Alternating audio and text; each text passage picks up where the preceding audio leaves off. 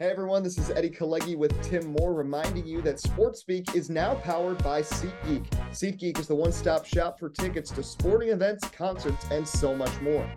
Use the promo code SportsSpeak at checkout for $20 off your first purchase. SeatGeek, let there be live. Now, on to the show.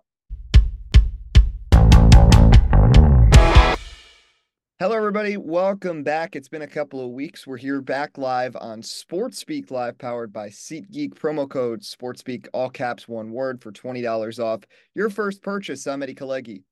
And I'm Tim Moore. Well, the last two Sundays, we've had some big events. We've had the Super Bowl, and then for NASCAR fans, our Super Bowl, the Daytona 500. And there's definitely a lot to react to from both of those events that we're going to deep dive into.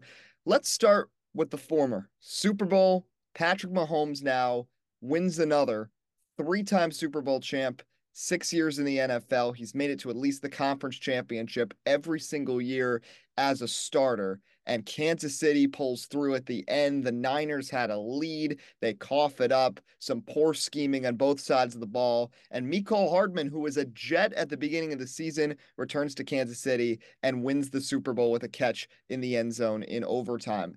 Tim, first of all, it was a fantastic game, I'd say. Um, really interesting to watch. Two teams that play very different styles of football, but both found success. But the Niners and Kyle Shanahan again proving their inability to win the big game. And Patrick Mahomes, on the other hand, really on pace to be as good as Brady or even better now with three Super Bowl rings. Yeah, I've said it here on SportsSpeak. You know, I truly believe when it's all said and done at the end of Patrick Mahomes' career, we're going to be labeling him as the greatest quarterback of all time because, you know, as great of a gunslinger Tom Brady was, right, and as accomplishments he's had, Patrick Mahomes is an athlete. And I'm not saying Tom Brady isn't an athlete, but there's just so many things that in this generation of quarterback that Patrick Mahomes can do that he's just simply sensational. And the fact of the matter is this um, I think they presented. And correct me if I'm wrong. Maybe it happened in the third when they when they presented the stat, but it was the stat that every Super Bowl Patrick Mahomes has won, they were down by ten at some point in the yep. first half. So, needless to say, it's not a surprise that Patrick Mahomes uh, came back. What is surprising is it was relatively low score. Now, don't get me wrong. Both sides were highlighted by very strong defenses. The 49ers had a top five rushing defense in the NFL. As for the Kansas City Chiefs, they were very well balanced, very uh, better stopping the pass game as they were to the rush game. But you saw a mix of styles, and really, that's you know this is what I really love about the Super Bowl. And you forget about the two teams for a second.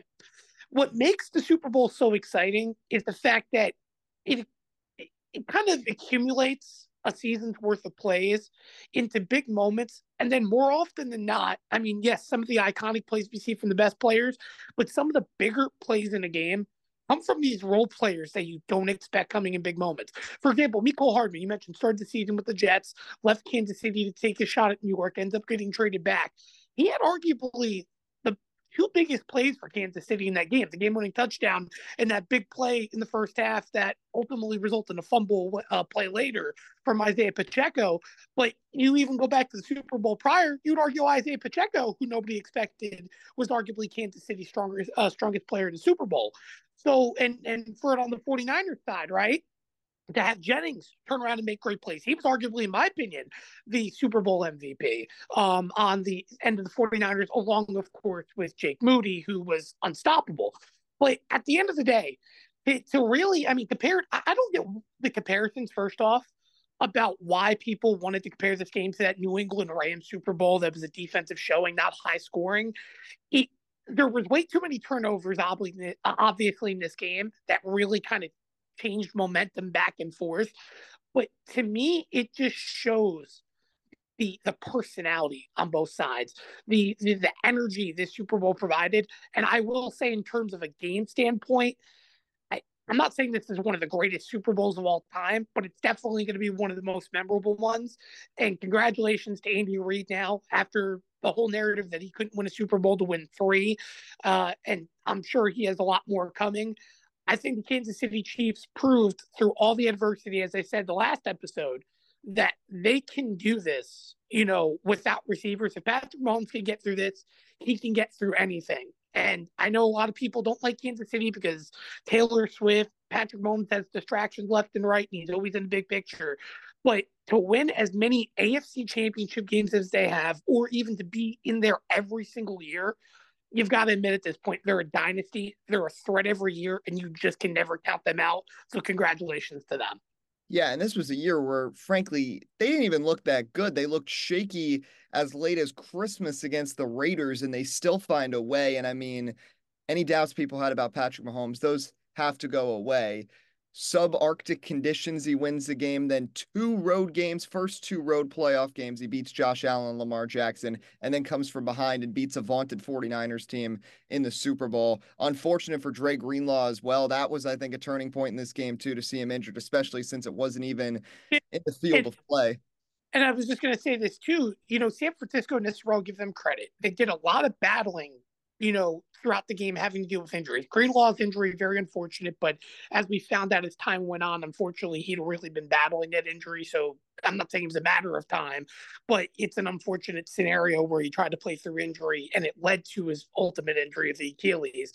But, you know, for the Chiefs, where I give them the most credit, it is not easy to shut down George Kittle. And the fact that they were able to limit Kittle's production, I think it was what four catches for five yards, something like that, very tiny. tiny. I bet on him for over 50 yards.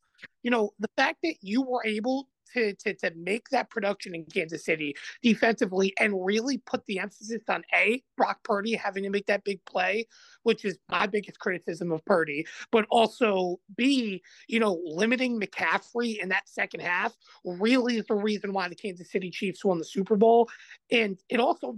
Well, one last point I'll make too, because obviously special teams played a big part in that Super Bowl as well it is actually mind numbing to me that through all the Super Bowls we've had to this point, that two 55 plus yard field goals were the longest in history. I yeah. couldn't believe when that had happened because I could have I could have swore it felt like we've seen more than that, but it's just not the case. Mm-hmm. And then Jake Moody, all great with the field goals, and then he misses the extra point, and that ended up looming very, very large. But Kansas City, of course, is the team to beat. The question for me, Tim, is where does San Francisco go from here? Because now this is the second time in four years they've lost to the Chiefs, and a lot of questions about Kyle Shanahan's game management, the defense in late game, big time situations, and then, of course, the quarterback play. I mean, I don't think Brock Purdy necessarily played a bad game, but this is a team that We've talked about it. They have a plug and play quarterback system. I think Purdy is an improvement from Jimmy Garoppolo. We had that debate last episode, but it's clear no matter how many weapons the Niners have, quarterback play is what this came down to. Patrick Mahomes, frankly, does not have much to work with besides Travis Kelce, and even his offensive line was banged up. The Niners have a good O line, best running back in football, really good receiving tandem, and a top five tight end. But quarterback play at the end, Mahomes was the better QB than Purdy. And now I really wonder where San Francisco goes from here because they're clearly a team that, with the talent all across that roster, they are more than capable of contending for championships, but they just can't close the deal. And at this point, that's become sort of the narrative for Kyle Shanahan throughout his entire NFL career. Yeah, no, it absolutely has been. And it really, to me, really stems down to the fact of what I argued with Drew on the last episode was is that you need a quarterback that can make that explosive play down the field. What made Brock Purdy in the playoffs, and might, might I add too, in the Super Bowl, let's be honest, Brock Purdy still, even though he didn't produce that big play, did play his best game of the entire playoffs, at least of the three. But the fact of the matter is that if you're not going to be able to throw downfield, challenge defenders, you're not going to be able to open up the box, open up areas. And to me, that's what really, to be honest with you, even with Jimmy Garoppolo and going all the way back to past quarterbacks for San Francisco, that is what they've been missing. And I get that's not easy to find. It's not easy to find a top notch quarterback. But we're really in an era, unfortunately, right now in the NFL where elite quarterbacks are starting to become harder to find again. You know, there's a lot of very good athletic quarterbacks. There's a lot of them that have arms like Josh Allen and so on. But to find somebody that's explosive and accurate, I think it's fair to say at the end of the year, as much as I know I ragged maybe on Brock Purdy on this last episode about me not believing that he can make a big play. It is fair to say, based on statistics, he is a solid mid tier quarterback at best. But the 49ers and why I'm confused in their direction. Listen, they're going to continue to be a playoff team. They have that talent. Can they bring back some of these guys? Is really the ultimate big question. But I don't know how you can advance to the next step from Brock Purdy without having to make an aggressive trade. And if you're any team that has an elite quarterback, I don't see you moving on for somebody like Brock Purdy if Brock Purdy's involved in a trade. So to me, it's like it's a catch 101. But I think the 49ers just have to keep on getting weapons. That's the only that's the only way I can say that offensively. I think you mean a catch twenty two. I think you mean a catch twenty two. I don't know what a catch one hundred oh one is, Tim. So whatever, catch twenty two, whatever. My, my, apologies. But the point is, is either way, it's you, you get what I'm saying. I, I just don't see any possible way how they can move on from this. And I'm not saying that they're going to regress next season. I think the 49ers are going to continue to always be good. It's just the fact of the matter of it comes down to one position. And it feels like that, for example, for the New York Jets, right? Where I feel like they have a really good defense, a complementary offense. They're just missing that quarterback.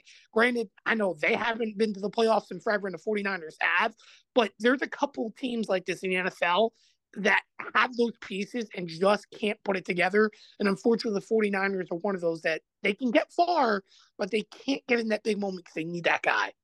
Yeah. And now there's a lot of teams that are going to be using this offseason as a reset. Draft is two months away. Franchise tagging window also open now for the next two weeks. Expect some moves there. Uh, in terms of the Super Bowl presentation, Tim, uh, halftime concert from Usher, I'd say was iffy. I, I, I was hoping for more recognizable songs from him because he does have them, and it seems like we didn't really see them. I loved seeing Lil Jon uh, perform. No real commercials that stood out, and I don't know. I put on some of the clips from the Nickelodeon broadcast. It seemed pretty good, and I'm starting to think I might prefer Patrick Star over Tony Romo. Yeah, you know, the, the Nickelodeon broadcast was relatively nice from the clips I was able to see. But I agree with you in regards to the commercials. I think, I mean, we watched it as a group with everybody. There was only two commercials that we really reacted to the the Bud Light commercial, or was it Coors Bud, whichever commercial it was. I don't remember one of the one of the lights and as well as the DoorDash commercial. It was very creative. Other than that, there was no commercials like, wow, that's impressive this year, which was really unfortunate. And I'm going to be honest with you, um, because we were doing our NASCAR pick'em draft at the same time, we muted the halftime show, so I can't speak on that um, in regards to the concert. Um, but from fan reaction, a lot of people liked it. So I, I guess there's that. And I think there was also a little bit of backlash because people wanted to see Justin Bieber. Correct me if I'm wrong. Yes, just yes. I was at a Super Bowl party where there were people who were clamoring for Justin Bieber, and he did not come out. So eh, I would say it's a Super Bowl disaster, but overall, I mean, still the fact that it's a successful Super Bowl, regardless of what happens in the halftime show, because you have Taylor Swift involved, which is the big thing. So uh, again, I think on on field play, this was an A plus for a Super Bowl. Um, just everything else around it, which to me, I like when it feels like a football game because that's what I loved about the playoff games this year. Even with the lines falling apart to San Francisco and so on, you felt involved in the game from start to finish. And I felt that same exact way at the Super Bowl as compared to past years. Yeah, I agree with you. I think it was a, a very good Super Bowl, both on and off the field.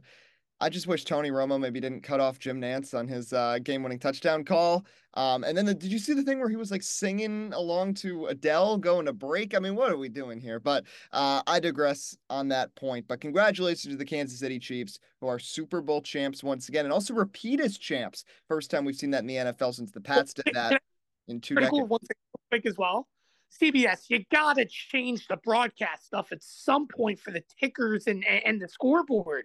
It's unoriginal. It's getting boring and everybody's complaining about it. Yeah. Please, rather have Fox or NBC, even ESPN at this point do the Super Bowl. It's got to be something different. And well, and they made a new ticker for the Super Bowl and a new graphic score box thing, and it looks worse than the one they originally had. That's something I don't understand either. Why does every network have to make new graphics for the Super Bowl? You've had a good one all year, and then you're just going to abandon it for the game. It's just, it's weird because now we saw for years where the felt like the score boxes were like insane Fox had a crazy one a few years ago, and then now everybody's trying to oversimplify things. There's been all the critiques of the NBA on ESPN, how it's literally just the comic sans of the uh three letters um of team names and then you've just got the the color coordinated things. It looks awful but it's like yeah i agree with you on that. Let's go to another big event that i know there's probably some uh talk about its coverage the daytona 500 just happened uh first of all nascar just simply cannot catch a break with weather you get the clash that has to be moved to a saturday then you have no racing Saturday or Sunday because of rain in Daytona. So you got to do a double header on Monday. Before we get to the race, let's talk about the Fox coverage for a second, which I was watching it with our uh, contributor Adam Tropper. Um, by the way, that's we do our uh, weekly picks now on the Motorsports Today Twitter at MTRSPRTS today. Drew got uh, William Byron correct in the Daytona 500. We'll talk about that finish in a few minutes because I know there's some controversy there. I think generally it was a good race. But me and Tropper both said we felt like this was the best Fox broadcast of a NASCAR race since before the pandemic because uh, there was very few on your bingo board. You thought there was going to be all the shots of the little kids randomly, and they didn't do that. Um, the crank it only up, three times. Yes. Only three.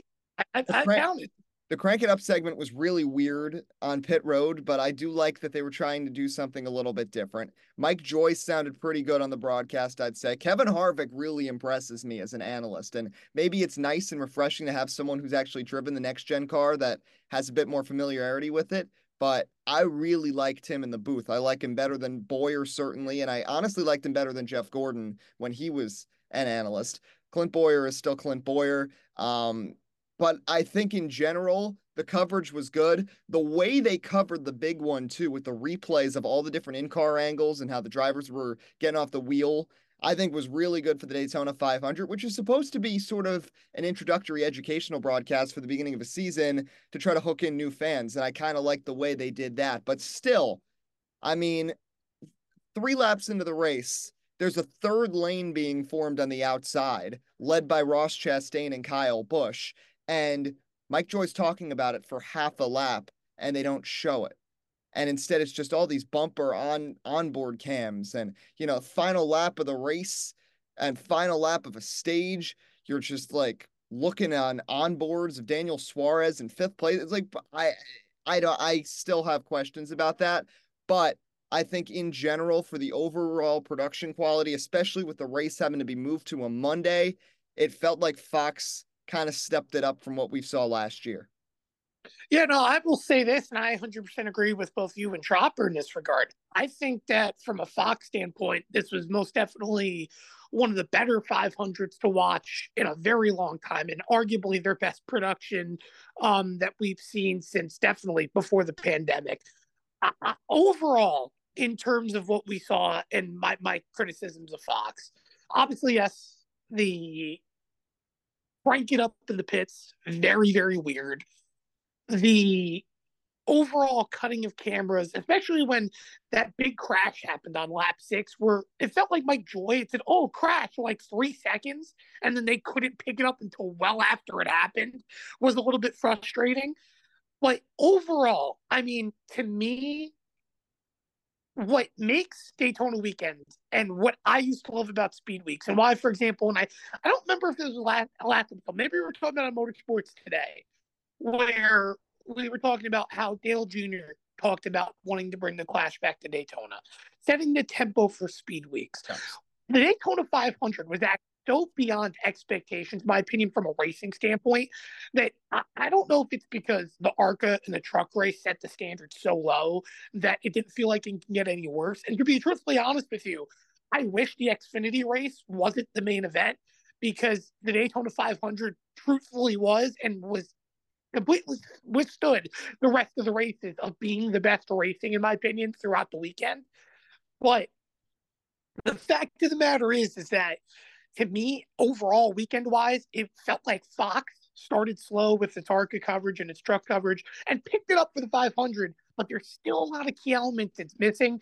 But if there's one thing that really ultimately takes me off that has nothing to do with the broadcast, is once I found out in the Xfinity race, I cannot believe Fox doesn't have a setup at the racetrack for Larry McReynolds. It ticks me off. Why is Larry Mack not in the booth? Larry Mack should be in the booth. And I listen, I love Clint Bowyer. I agree with you. He's there for the comedic act, just like how Darrell Waltrip was.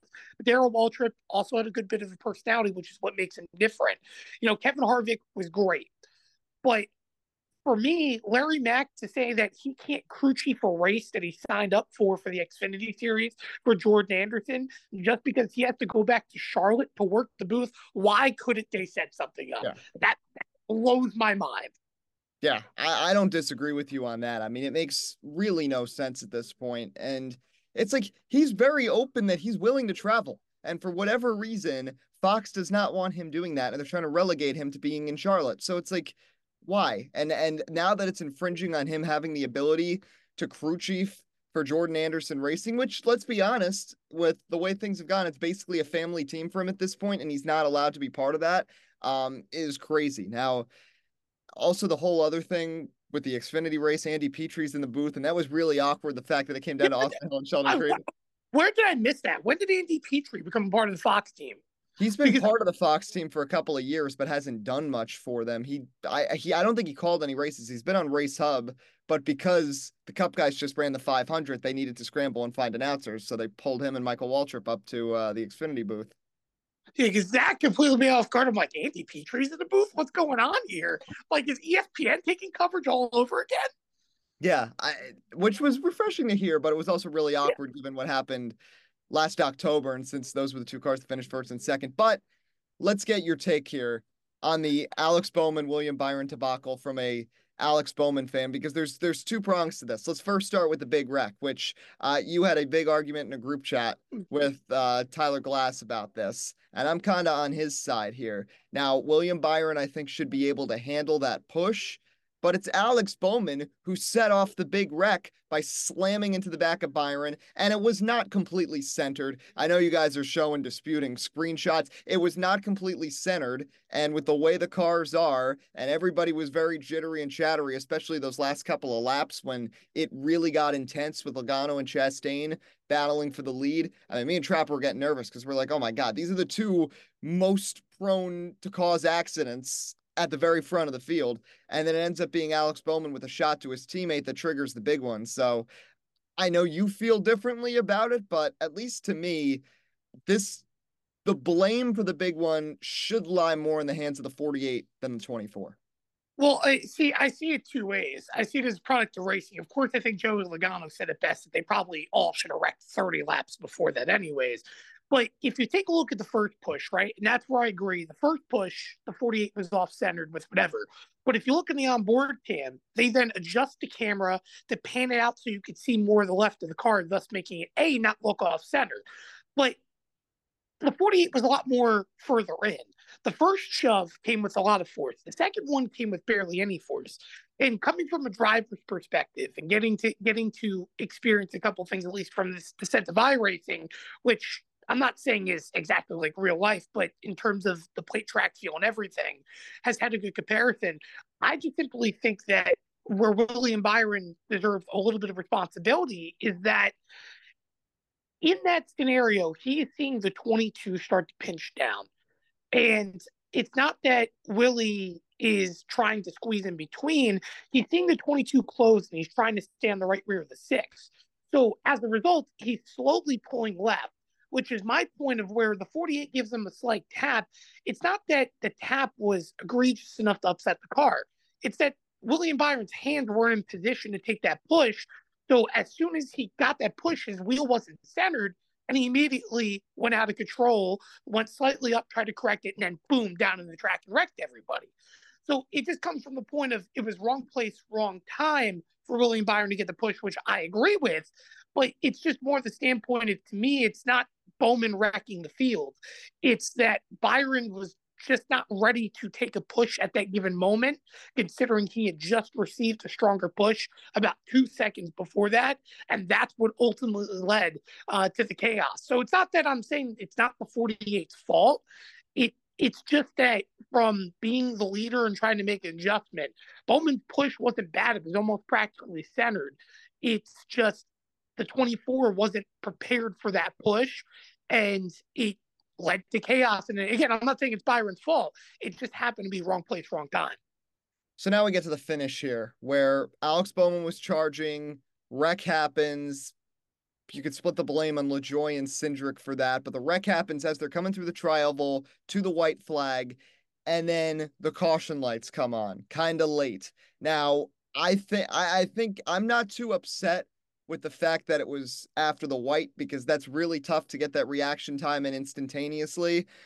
But you're coming down to some weird aerial camera and trying to time that up with the the caution lights to decide who the winner of the most important races and my problem is it's just so frustrating because i don't really know where the solution lies at this point. Because if you go back to say how it was pre 2005, there's going to be a lot of people complaining because you get a caution with four laps to go. Well, that's the end of the race. That's how Dale Earnhardt Sr. won his Daytona 500. Then you'll have the people, oh, you just got to race it back. But then you're asking for danger if there's a situation there, or you do something like this, but then you're going down to these scoring loops, timing loops, and then it turns out we're not even going by that. We're going by when the caution lights came on and how that goes with the aerial camera. It's like, if there's no clarity about how you know who won the most important event of the season, it's really a bad look for the sport. And after what was a great race that was very clean despite besides the two wrecks, excellent racing, some of the best we've seen with the next gen car, to see it end in this fashion, really controversial. And, you know, but congratulations to William Byron. At least for Hendrick Motorsports, they were going to get a win either way. But I do feel for Alex Bowman and any Bowman fans because it's just weird how it all shakes out. And, you know, based on the timing and the reaction time of someone pressing a button can determine who the winner of a race is, especially when the margins are so close at Daytona.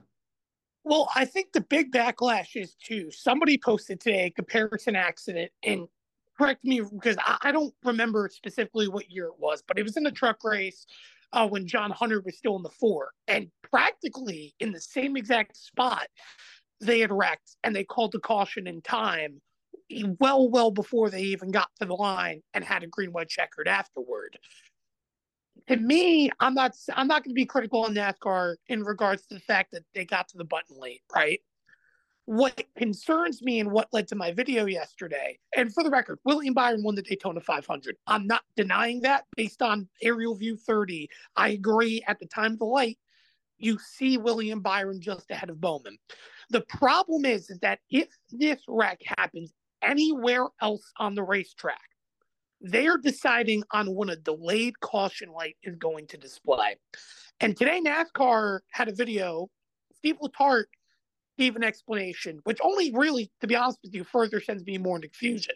Because what he described it as based on the rule is that A, when the first light, whatever the first caution light is to signal, will signal the stop of the race. Or if for some reason that that display fails, it'll be as soon as the flagman displays his flag.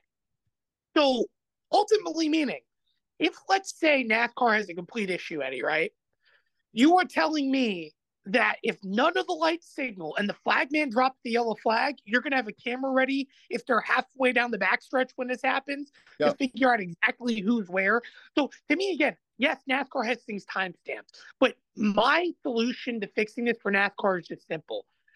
If you're going to have things timestamped, You've got to have it queued. And I'll this is where I'll give. We want to talk about the difference from Fox. Fox in 2021 had this quote unquote queued up when Michael McDowell won his victory. The problem is I proved that wrong because based on the finishing results, you're telling me if they freeze the field, Kyle Larson and Denny Hamlin's incident happens nearly three to four seconds after the caution comes out, and they were not involved in that wreck uh, into turn three.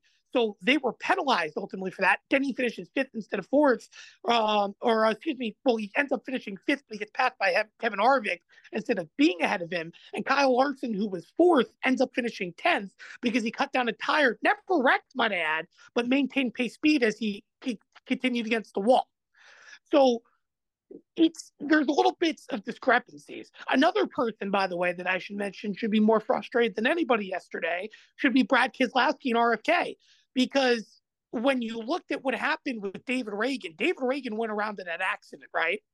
he spun around, reestablished himself in front of Chase Elliott, who, yes, wasn't a part of the crash. So I get NASCAR ruling him ahead of him. But he continued to and reestablish himself at pace speed well ahead of the cars that were beyond behind the accident and damage from the previous incident. And he was ruled in 20th behind those drivers. So my point is more of that NASCAR needs to be clear, and this is a common issue uh, overall for NASCAR, where there is not clarity and a lot of their rules and explanations. And to me, the only way you can do this is have a perfect timestamp that's cued from the start of the race with your cameras and have it, it have it cued with your live scoring. Because you cannot depend on a delay of a light in my opinion. Only in these styles of races do you really ever see it happen. But you can't let a light decide, or maybe even the flag man, if things fail, decide on who gets a victory because there's no accurate way of representing it. NASCAR just happened to get very lucky. They were in the right place at the right time this time around, but it'll raise a lot of questions in the future. And definitely, uh, definitely, there's a lot of arguments to be made based on results because of that issue, in my opinion. 100%. But congrats to Byron on the victory. He's established quite a resume here over the last two years or so after a slow start to his cup career. Uh, last topic I want to get to quickly here NBA. First of all, gut reaction with Jacque Vaughn out as Brooklyn Nets coach, move that had to be done. I liked him at first. I was glad they gave him a shot because he did a decent job as the interim in the bubble, but clear he is not really up to speed with the current NBA, it feels like, especially when it comes to rotational management with this Nets roster and uh, especially game management and timeouts late in games cost the Nets several games and caused them to lose some late leads in the fourth quarter. Giving Kevin Ollie a chance, I mean, he's a proven winner. He won a national championship in UConn. He's familiar with the system because he's been an assistant of Jacque Vaughn over the last year and a half. So I do like that move. Um, but the NBA All Star weekend, it's crazy to see how this sport has fallen. The three point contest was great. I enjoyed that a lot. And the Steph Curry and Sabrina Ionescu thing, I think was really cool. But the dunk contest and the All Star game have fallen so hard. The fact that you've got 213 points being scored by a team in the All Star game, Karl-Anthony Towns scoring 50 points in a losing effort in the All Star game. You got, I put it on for two minutes, and Luka Doncic chucks up a three quarter court shot in the middle of the third quarter. Like, th- this is ridiculous. And it's like, I don't understand why Adam Silver went away from the format of the last couple of years with the target score in the fourth quarter, because at least that incentivized defense. But there clearly needs to be something done to incentivize the All Star game at all because it feels like now of the four major sports, Major League Baseball is the only one that has an All Star game that kind of matters. And even that I feel like is dwindling. But the NBA, this is getting completely asinine at this point. I mean, nobody's trying in this game. Players don't care. Anthony Edwards is openly saying, you know, it doesn't matter to the players. You got to incentivize them in some way. So whether that's home court in the NBA finals or something else, or, you know, money for the winning team, you got to have something there or else you're going to get whatever that was, which wasn't even a pickup game. And then you have the dunk contest where I mean, shout out to Mac McClung. He's won back to back. He's an incredible dunker, but you got to bring in someone from the G League, have him dunk, and then he gets relegated back to the G League. He's not even getting a chance on an NBA roster. And Jaylen Brown is jumping over Kai Cenat, sitting in a chair or wearing a Michael Jackson glove on his left hand to show that he can go left. And Jacob Toppin gets robbed from being in the finals of the dunk contest because the judges are completely out of touch. It's really bad. And to see where the sport was six, seven, eight years ago, even at the height of the Cavs Warriors dynasties, where it was a crash course, collision course for the same two teams to meet in the finals every year, the sport was still in a much better place than where it is now. And the All Star game is a complete, total example of how Adam Silver has kind of mismanaged things and maybe let things get out of hand a bit. Yeah, it's just as simple as this, in my opinion. You want these guys to play, you want it to be meaningful, and incentivize it, make there be pay in money. The NBA is a business after all, right? That money has been the center of everything and the center of discussion now for the last few years, which is why you're seeing all these differences in cap now this year. So to me, overall, the, the, the first off, you mentioned a dunk contest.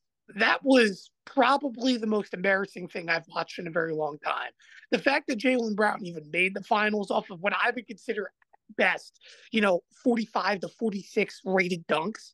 You know, we were live like rating all these dunks just because he did theatrics to me is an absolute joke. Penalizing people that were doing difficult dunks, not getting it on the first time, to me is an absolute joke. And no discredit to McClung. McClung was easily the best dunker there. He he deserved to get that credit and win back to backs. But that's all you need to know in regards to the fact that a G League player ultimately won the dunking the dunk contest. You couldn't get a superstar. You couldn't get whatever. And you know, yes, were they very critical on the broadcast, at least the announcers? Bashing it doesn't help the situation exactly, but it's more the fact that it's getting out of control. And to me, you know, I thought maybe, you know, Team LeBron versus, you know, Team Giannis in the past and so on, right, was a very good idea. Incentivizing, you know, the further shots, making, you know, four point shots and so on was a really good idea just to make it feel a little bit different. But when it's all said and done, if it doesn't feel like a regular basketball game, if it doesn't feel like it has meaning, nobody wants to be there. And this, this is where you say about MLB, right? People try in the home run derby. Why? There's money on the line if you win the home run derby. I actually don't even know if there's even money on the line outside of a trophy if you win the dunk contest or the three point contest. You know, yeah, I guess you say the bonuses, whatever. The point is, is that if you put money on the line for these things and make players want to earn bonuses, there'll be a lot of people ringing your phone wanting to be there, making your decisions harder. But the NBA is at a point where these superstars don't want to be a part of it. And they're being very vocal about it, might I add, saying, Hey, I'd like to be a part of it, but there's no benefit. I'm just risking myself if I do this.